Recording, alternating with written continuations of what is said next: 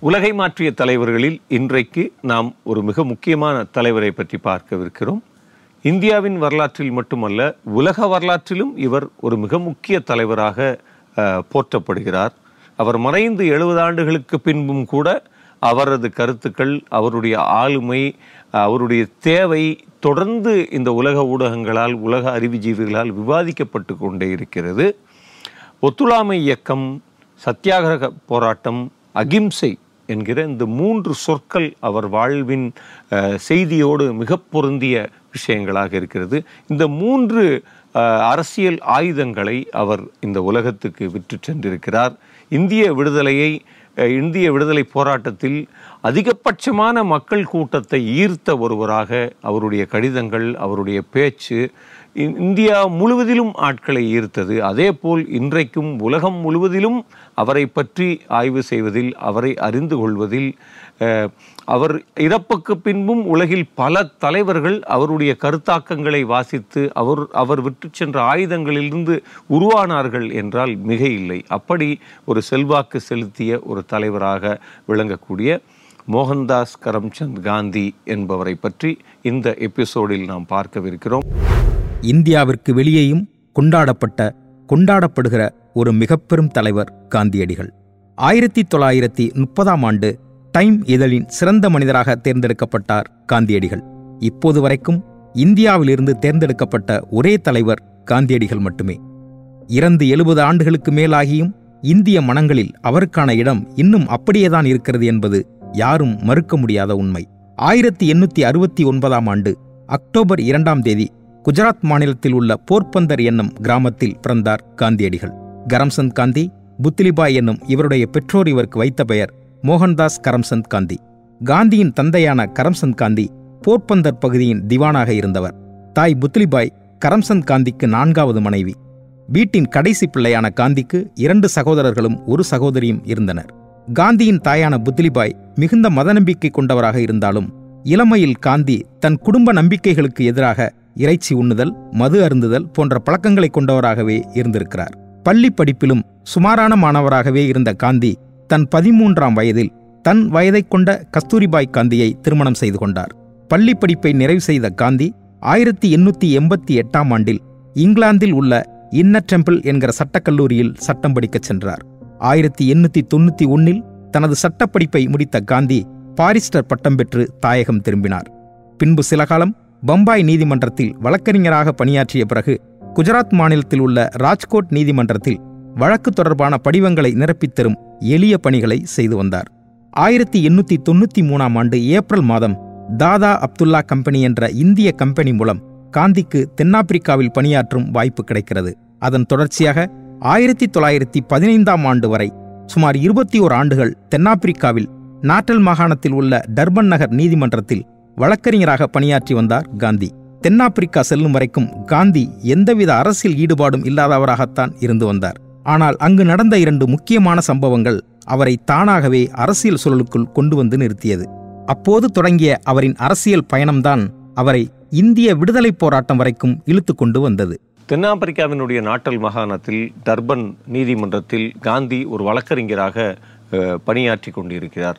அந்த நேரம் அங்க இருக்கக்கூடிய நீதிபதி காந்தியை தன் தலப்பாகையோடு நீதிமன்றத்துக்குள் அனுமதிக்க மறுக்கிறார். இந்த தலைப்பையோடு உள்ளே வரக்கூடாது என்று அவர் உத்தரவிடுகிறார். அதற்கு எதிராக காந்தி நீதிமன்ற புறக்கணிப்பு போராட்டத்தில் அன்றைக்கு ஈடுபட்டார். தென்னாப்பிரிக்காவின் ஃபிரடோரியா நகரத்திற்கு செல்வதற்காக காந்தி அங்கே இருக்கக்கூடிய ரயில்வேயில் முதல் வகுப்பு பெட்டியில் தனது இருக்கையை பதிவு செய்திருந்தார். ஆனால் அவர் பயணித்து கொண்டிருக்கக்கூடிய நேரம் அங்கே வந்த ஒரு வெள்ளைய அதிகாரி காந்தியை அந்த பெட்டியிலிருந்து தூக்கி வெளியே வீசி எறிகிறார். இது காந்தியின் வாழ்வில் வரலாற்றில் ஒரு மிக முக்கியமான ஒரு சம்பவம். அங்கே இந்தியர்களுக்கான வாக்குரிமை என்பது பறிக்கப்படுகிறது. இதற்கு எதிராக காந்தி கொதித்தெழுகிறார். ஆயிரத்தி எண்ணூற்றி தொண்ணூற்றி நாலில் காந்தி அஹ், அங்கே காங்கிரஸ் கட்சியை நிறுவுகிறார். காங்கிரஸை நிறுவி காங்கிரசினுடைய ஒரு பொறுப்பாளராக மாறுகிறார். காங்கிரஸ் தென்னாப்பிரிக்காவில் செயல்படத் தொடங்குகிறது.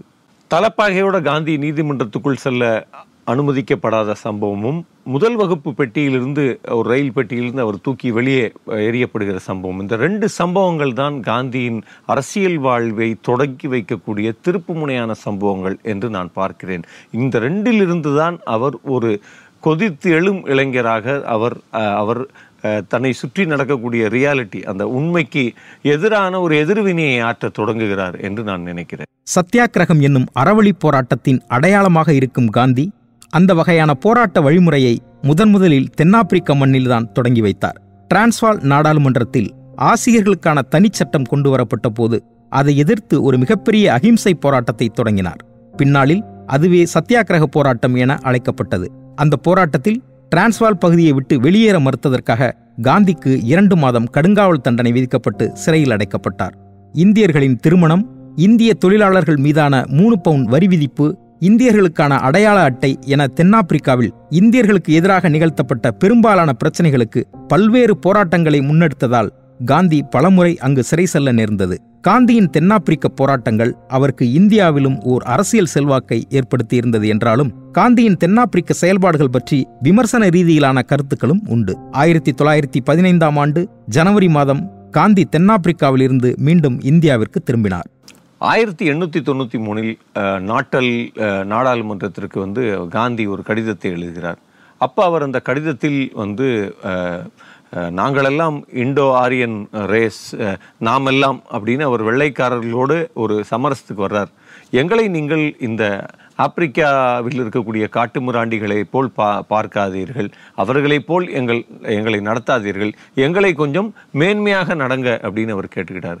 இது பின்னால் ஒரு பெரிய சர்ச்சையாக மாறுகிறது. இன்றைக்கு காந்தியுடைய அந்த ஃபீனிக்ஸ் செட்டில்மெண்ட்டில் இருக்கக்கூடிய காந்தியினுடைய பேத்தி இலா காந்தி அவர்கள் பின்னால் அந்த சர்ச்சைக்கு பதில் சொல்லும்போது அது காந்தி தன்னுடைய இளம் பருவத்தில் எழுதிய ஒரு கடிதம். அது ஒரு ரொம்ப ஒரு ஒரு ஒரு ஒரு ஒரு அரசியலாக ஒரு ஒரு பெரிய மெச்சூரிட்டியை அடையாத நிலையில் சொல்லப்பட்ட ஒரு வரியாக தான் அதை பார்க்க வேண்டும். அதை பெரிய விமர்சனமாக இன்று பார்க்க வேண்டிய அவசியம் இல்லை என்று பின்னாட்களில் அவர் அதற்கு விளக்கமளித்தார். காந்தி இந்தியா வந்ததும் இந்திய தேசிய காங்கிரஸில் இணைந்து ஆங்கிலேய ஆட்சிக்கு எதிரான போராட்டங்களில் தீவிரமாக ஈடுபட்டார். காங்கிரஸில் இருந்த மிதவாதியான கோபாலகிருஷ்ண கோகலே மற்றும் ரவீந்திரநாத் தாகூர் போன்றவர்களுடன் காந்தி மிக நெருக்கமாக பழகினார். ரவீந்திரநாத் தாகூர் காந்தியின் கொள்கைகளால் ஈர்க்கப்பட்டு காந்திக்கு மகாத்மா என்ற பட்டத்தை வழங்கினார். அது முதல் காந்தி மகாத்மா காந்தி ஆனார் ஆயிரத்தி தொள்ளாயிரத்தி இருபத்தி நாலாம் ஆண்டு மகாத்மா காந்தி இந்திய தேசிய காங்கிரஸ் இயக்கத்தின் தலைவராக தேர்ந்தெடுக்கப்பட்டார். காங்கிரஸ் கட்சியின் தலைவரானதும் கட்சியில் பல மாற்றங்களை கொண்டு வந்து இந்திய விடுதலைக்கான மாபெரும் இயக்கமாக காங்கிரஸை வளர்த்தெடுத்தார். கட்சி உறுப்பினர்களும் நாட்டு மக்களும் சுதேசி பொருட்களையே பயன்படுத்த வேண்டும் என்பது போன்ற பல சீர்திருத்த நடவடிக்கைகளை மேற்கொண்டார். ஆயிரத்தி தொள்ளாயிரத்தி இருபத்தி ஓராம் ஆண்டு செப்டம்பர் இருபத்தோராம் நாள் காந்தியடிகள் அன்றைய மதராஸ் மாகாணத்தில் இருந்து மதுரைக்கு வந்தபோது மதுரையில் அவர் கண்ட காட்சி அதுவரை இருந்த காந்தியின் தோற்றத்தில் மிகப்பெரிய மாற்றம் ஏற்பட காரணமாக அமைந்தது. ஆயிரத்தி தொள்ளாயிரத்தி இருபதாம் ஆண்டு செப்டம்பர் இருபதாம் நாள் இந்தியாவில் ஒத்துழையாமை இயக்கத்தை தோற்றுவித்தார் காந்தியடிகள். ஜாலியன் வாலாபாக் படுகொலை ரவுலட் சட்டம் ஆகியவற்றிற்கு எதிர்ப்பாகவும் ஆயிரத்தி தொள்ளாயிரத்தி பத்தொன்பது இந்திய அரசு சட்டத்தில் இந்தியர்களுக்கான அதிகார குறைப்பை கண்டித்தும் பிரிட்டிஷ் அரசோடு எந்த விதத்திலும் ஒத்துழைப்பதில்லை என்பதே இதன் முக்கிய நோக்கமாக இருந்தது. மாணவர்களை பிரிட்டிஷ் கல்வி நிலையங்களுக்கு செல்ல வேண்டாம் என்றும் வழக்கறிஞர்களை நீதிமன்றங்களை புறக்கணிக்கச் சொல்லியும் காந்தி வலியுறுத்தினார். ஆனால் ஒத்துழையாமை இயக்கம் மிக தீவிரமாக நடந்து கொண்டிருக்கும் போதே காந்தியடிகள் அதை திரும்ப பெற்றுக்கொள்வதாக அறிவித்தார். இதனால் இந்திய மக்களிடம் பெரும் வரவேற்பை பெற்ற ஒத்துழையாமை இயக்கம் ஆயிரத்தி தொள்ளாயிரத்தி இருபத்தி இரண்டாம் ஆண்டில் நிறைவு பெற்றது. ஒத்துழையாமை இயக்கம் நிறுத்தப்பட்டதற்கு ஆயிரத்தி தொள்ளாயிரத்தி இருபத்தி ரெண்டில் உத்தரப்பிரதேசத்தில் நடந்த சௌரி சௌரா சம்பவமே காரணமாக அமைந்தது. ஆயிரத்தி தொள்ளாயிரத்தி இருபத்தி ரெண்டில் உத்தரப்பிரதேசனுடைய சௌரி சௌராவில் ஒரு மிகப்பெரிய ஒத்துழையாமை இயக்கம் நடைபெறுகிறது.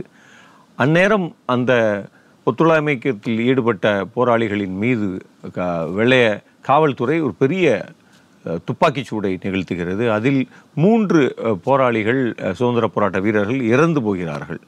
அப்போ அந்த அது ஒரு பெரிய வன்முறையாக உருவெடுக்கிறது. அந்த நேரம் இந்த போராடி கொண்டிருந்தவர்கள் எல்லோரும் காவல்துறையை தாக்கத் தொடங்கி ஏறக்குறைய இருபத்தி ரெண்டு காவலர்கள் அதில் இறந்து போகிறார்கள்.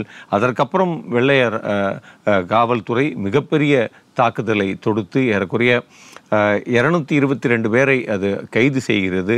அதில் பத்தொம்போது பேருக்கு தூக்கு தண்டனை வழங்கப்படுகிறது. நூற்றி பத்து பேருக்கு ஆயுள் தண்டனை வழங்கப்படுகிறது. அப்போ இந்த ஒத்துழாமை இயக்கம் ஒரு பெரிய வன்முறையாக மாறிவிட்ட ஒரு உருமாற்றம் அடைந்த அந்த அந்த அந்த அது ஒரு ஒரு பேலன்ஸை தவறிடுது அப்படின்னு சொல்லி காந்தி ஒத்துழாமை இயக்கத்தை வந்து அத்துடன் வாபஸ் பெற்று வாபஸ் பெறுகிற ஒரு இடத்தை நோக்கி தள்ளப்படுகிறார்.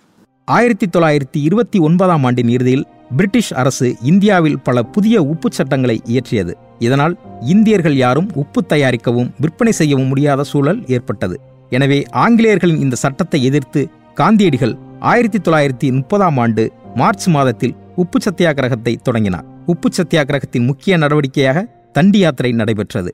வெள்ளையர்கள் உப்பு சட்டம் ஒன்றை நிறைவேற்றுகிறார்கள். அந்த சட்டத்தின்படி இந்தியர்கள் கடலிலிருந்து உப்பு காய்ச்சி எடுக்க முடியாது என்ற ஒரு தடை வருகிறது. அப்போ காந்தி ஏறக்குறைய தண்டி யாத்திரையை அறிவிக்கிறார். ஏறக்குறைய குஜராத்தினுடைய இருநூத்தி நாற்பது கிலோமீட்டர் நீள கடற்கரையில் ஒரு மிகப்பெரிய ஊர்வலம் நிகழ்ந்து அது தண்டி என்கிற ஊருக்கு போகிறது. அங்கே மக்கள் போய் இறங்கி உப்பை காய்ச்சி உப்பை விநியோகிக்கிறார்கள். வெள்ளைய சட்டத்திற்கு எதிராக. ஏறக்குறைய அதே சமகாலத்தில் வேதாரண்யத்தில் தமிழ்நாட்டிலும் ஒரு மிகப்பெரிய உப்பு சத்தியா உப்பு சத்தியாகிரம் என்பது நடைபெற்றது. இந்த அஹ், வெள்ளைய அஹ், அரசின் சட்டத்திற்கு எதிராக அதற்கு நேர் எதிராக செயல்படக்கூடிய பெரும் திரளான மக்களை திரட்டி அதை செய்யக்கூடிய ஒரு சம்பவமாக தண்டி யாத்திரை இந்திய சுதந்திர போராட்ட வரலாற்றிலும் ஒரு முக்கியமான ஒரு மைல்கல். ஆயிரத்தி தொள்ளாயிரத்தி நாற்பத்தி ரெண்டாம் ஆண்டு வெள்ளையனே வெளியேறு இயக்கத்தை தொடங்கினார் காந்தியடிகள். ஆங்கிலேய ஆட்சிக்கு எதிராக நடந்த மிக தீவிரமான இறுதிப் போராட்டமாக இது அமைந்தது. செய் அல்லது செத்துமடி என்னும் காந்தியின் புகழ்பெற்ற போராட்ட போர்க்குரல் இந்த போராட்டத்தில் இருந்தே உதயமானது. ஆயிரத்தி தொள்ளாயிரத்தி நாற்பத்தி ரெண்டாம் ஆண்டின் ஆகஸ்ட் மாதத்தில் தொடங்கிய போராட்டம் என்பதால் இது ஆகஸ்ட் புரட்சி என்றும் அடையாளப்படுத்தப்பட்டது. இந்த போராட்டம்தான் இந்திய விடுதலைப் போராட்டத்தை ஒரு பொதுமக்களின் போராட்டமாக மாற்றியது. ஆயிரத்தி தொள்ளாயிரத்தி நாற்பத்தி ரெண்டில் கிரிப்ஸ் குழு இந்தியாவுக்கு வருகை தருகிறது. அவர்கள் வந்து இந்தியாவில் சுற்றி பார்த்துவிட்டு இந்தியாவுக்கு ஒரு டாமினிக் அந்தஸ்தை கொடுத்துடலாம் அப்படின்னு பரிந்துரைக்கிறாங்க. ஆனால் காந்தி அதை தீவிரமாக ஏற்க மறுக்கிறார். அவர் வெள்ளையனே வெளியேறு இயக்கத்தை அறிவிக்கிறார். அவர் உடனடியாக கைது செய்யப்பட்டு படுகிறார் அவர் இருபத்தோரு நாட்கள் சிறையில் அடைக்கப்படுகிறார். ஆனால் அவர் அந்த நிமிடம் ஒரு முக்கியமான அறைவுகளை விடுக்கிறார். அவர் சொல்றாரு இந்தியா சுதந்திரம் பெற்றுவிட்டது. சுதந்திரம் பெற்றவர்களாகவே நீங்கள் உங்களை உணருங்கள் அப்படின்னு மக்களை வந்து கிளர்ந்தெழச் செய்கிறார். ஏறக்குறைய வெள்ளை அரசு மிகப்பெரிய அடக்குமுறையை ஏவுகிறது. ஒரு லட்சம் பேருக்கு மேல் அடைத்து சிறையில் அடைக்கப்பட்ட சம்பவங்கள் அந்நேரம் இந்தியா முழுவதிலும் நடந்தது. ரொம்ப ஒரு இந்தியாவினுடைய ஒரு பெரும் ஜனத்திரள் ஒரே நேரம் சிறை சென்றது இந்த வெள்ளையனே வெளியேறு இயக்கத்தில் தான் அது இந்தியாவினுடைய சுதந்திர போராட்ட வரலாற்றில் ஒரு மிக முக்கியமான ஒரு நிகழ்வு அது. ஆயிரத்தி தொள்ளாயிரத்தி நாற்பத்தி ஏழாம் ஆண்டு பிப்ரவரி பத்தாம் நாள் இந்தியாவின் கடைசி வைஸ்ராயாக மவுண்ட்பேட்டன் பிரபு நியமிக்கப்பட்டார். ஆயிரத்தி தொள்ளாயிரத்தி நாற்பத்தி எட்டாம் ஆண்டிற்குள் இந்தியாவிற்கு சுதந்திரம் வழங்க வேண்டும் என்று பிரிட்டிஷ் அரசு மவுண்ட்பேட்டனுக்கு அறிவுறுத்தியிருந்தது. எனவே மவுண்ட்பேட்டனும் இந்திய தலைவர்களுடன் அது குறித்து தொடர்ந்து பேச்சுவார்த்தை நடத்தினார். ஆனால் இந்திய பாகிஸ்தான் பிரிவினை அப்போது ஒரு குழப்பமான சூழலை ஏற்படுத்தியிருந்தது. எனவே ஆங்கிலேய அரசு இந்தியாவிற்கு முன்னதாகவே சுதந்திரம் வழங்கும் முடிவுக்கு வந்தது. ஆயிரத்தி தொள்ளாயிரத்தி நாற்பத்தி ஏழாம் ஆண்டு ஜூலை பதினெட்டாம் தேதி அன்று மவுண்ட் பேட்டன் பிரபு ஆயிரத்தி தொள்ளாயிரத்தி நாற்பத்தி ஏழு ஆகஸ்ட் பதினைந்து அன்று இந்தியாவிற்கு சுதந்திரம் வழங்கப்படும் என்று அறிவித்தார். அந்த அறிவிப்பின்படி ஆயிரத்தி தொள்ளாயிரத்தி நாற்பத்தி ஏழாம் ஆண்டு ஆகஸ்ட் மாதம் பதினைந்தாம் நாள் நள்ளிரவு பனிரெண்டு மணிக்கு இந்தியா சுதந்திர நாடாக அறிவிக்கப்பட்டது. கல்கத்தா அருகே உள்ள நவகாலியில் ஏற்பட்ட ஓர் மதக்கலவரம் காரணமாக சுதந்திரம் அறிவிக்கப்பட்ட அன்று காந்தியால் அந்த நிகழ்வில் பங்கேற்க முடியவில்லை. இந்தியா சுதந்திரம் பெறுகிற ஒரு மிகப்பெரிய மகிழ்ச்சியான செய்தி இந்தியா முழுவதிலும் பெரிய அலையாக பிரவாகித்து ஓடிக்கொண்டிருக்கிறது. ஆனால் அந்த நேரம் காந்தி அந்த பெரிய சுதந்திர கொண்டாட்டங்களில் பங்கேற்கவில்லை. அவரை ஈர்ப்பது நவகாலி. நவகாலியில் நிகழ்ந்து கொண்டிருக்கக்கூடிய மிகப்பெரிய கலவரங்கள். நகவா நவகாலியில் சுதந்திர அறிவிப்பு முதலே பெரிய ஒரு ஒரு ஒரு ஒரு மத கலவரமாக அது மூழ்கிறது. அப்போ இந்த கலவரம் அவரை ரொம்ப துன்புறுத்துகிறது. காந்தி நேரடியாக நவகாலிக்கே சென்று விடுகிறார். நவகாலிக்கு சென்று அங்கே ஒரு எளிய ஏழை இஸ்லாமியரனுடைய வீட்டில் போய் தங்குறார். அங்கே அவர் உட்கார்றார். அவர் சொல்கிறார் நான் இங்கே இருந்தால்தான் ஒரு ஒரு ஒரு வன்முறை களத்தினுடைய கிரவுண்ட் ஜீரோ அப்படின்னு வச்சுக்கலாம். அவர் சொல்கிறார் நான் அங்கேயே போய் இருந்தால்தான் இந்த வன்முறை ஒரு முடிவுக்கு வரும் என்று அவர் தன்னையே தன் உடலையே ஒரு கருவியாக மாற்றி அவர் நவகாலியில் ஒரு அமைதியை திரும்ப கொண்டு வருவதற்கான ஒரு பெரிய முயற்சியில் ஈடுபடுகிறார்.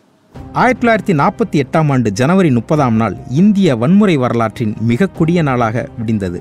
இந்தியா சுதந்திரம் அடைந்த பிறகு காந்தி தனது இறுதி நாட்களில் டெல்லியில் உள்ள பிர்லா பவன் என்ற இடத்தில் தங்கியிருந்தார். ஆயிரத்தி தொள்ளாயிரத்தி நாற்பத்தி எட்டாம் ஆண்டு ஜனவரி முப்பதாம் நாள் மாலை ஐந்து மணி அளவில் தான் தங்கியிருந்த பிர்லா பவனிலிருந்து அந்த வீட்டின் தோட்டத்தில் அமைந்திருக்கும் பிர்லா மந்திருக்கு சென்று கொண்டிருக்கும் போது காக்கி உடையணிந்த ஒருவர் அங்கு கூடியிருந்த கூட்டத்தில் இருந்து திடீரென வெளிப்பட்டு காந்தியை மார்பு மற்றும் வயிற்று பகுதிகளில் மூன்று முறை சுட்டார். ஒரு கடவுளின் பெயரை கடைசியாக உச்சரித்தபடி சரிந்து கீழே விழுந்து தன் இறுதி மூச்சை நிறுத்தி கொண்டார் காந்தி. காந்தியின் இந்த படுகொலை வழக்கில் நாதுராம் விநாயக் கோட்ஸே நாராயணன் ஆப்தே விஷ்ணு கர்கரே மதன்லால் பாஹ்வா ஷங்கர் கிஸ்டியா கோபால் கோட்சே தத்தாத்ரேயா ஃபர்ச்ரே சாவர்கர் ஆகிய எட்டு பேர் மீது கொலை வழக்கு பதியப்பட்டு விசாரணை மேற்கொள்ளப்பட்டது. ஆயிரத்தி தொள்ளாயிரத்தி நாற்பத்தி ஒன்பதாம் ஆண்டு பிப்ரவரி பத்தாம் நாள் வெளியான இந்த வழக்கின் இறுதி தீர்ப்பில் நாதராம் விநாயக் கோட்சே நாராயணன் ஆப்தே ஆகிய இருவருக்கும் மரண தண்டனையும் சாவர்கர் தவிர மீதமுள்ள அனைவருக்கும் ஆயுள் தண்டனையும் வழங்கப்பட்டது. சாவர்கர் மட்டும் வழக்கில் இருந்து விடுதலை செய்யப்பட்டார். இந்தியா ஒரு பறந்து விரிந்த தேசமாக ஒன்றுபட்டு இருக்க வேண்டும் என்றும் இந்திய மக்கள் அனைவரும் தங்கள் வேற்றுமைகளின் அடிப்படையில் பிரிந்து நிற்காமல் ஒற்றுமையோடு வாழ வேண்டும் என்பதே கடைசி வரை காந்தியின் விருப்பமாக இருந்து வந்தது. அதனால் இந்திய பாகிஸ்தான் பிரிவினையில் அவர் எப்போதும் உடன்படாதவராகவே இருந்து வந்தார். இந்து மத சம்பிரதாயங்களை கடைபிடிப்பவராகவும் இருந்தாலும் தீவிர இந்துக்கள் மத்தியில் அவர் ஒரு இஸ்லாமிய சார்பு உடையவராகவும் இந்துக்கள் அல்லாத மற்றவர்கள் அவரை ஒரு இந்து சார்பு உடைய தலைவராகவும் தான் பார்த்தார்கள். தான் ஒரு மதச்சார்பற்ற தலைவர் என்று மக்கள் மத்தியில் ஒரு அபிப்பிராயத்தை உருவாக்க முயன்ற அவரின் முயற்சி வென்றதா என்பது இப்போது வரைக்கும் முற்றுப்பெறாத கேள்வியாகவே இருந்து வருகிறது.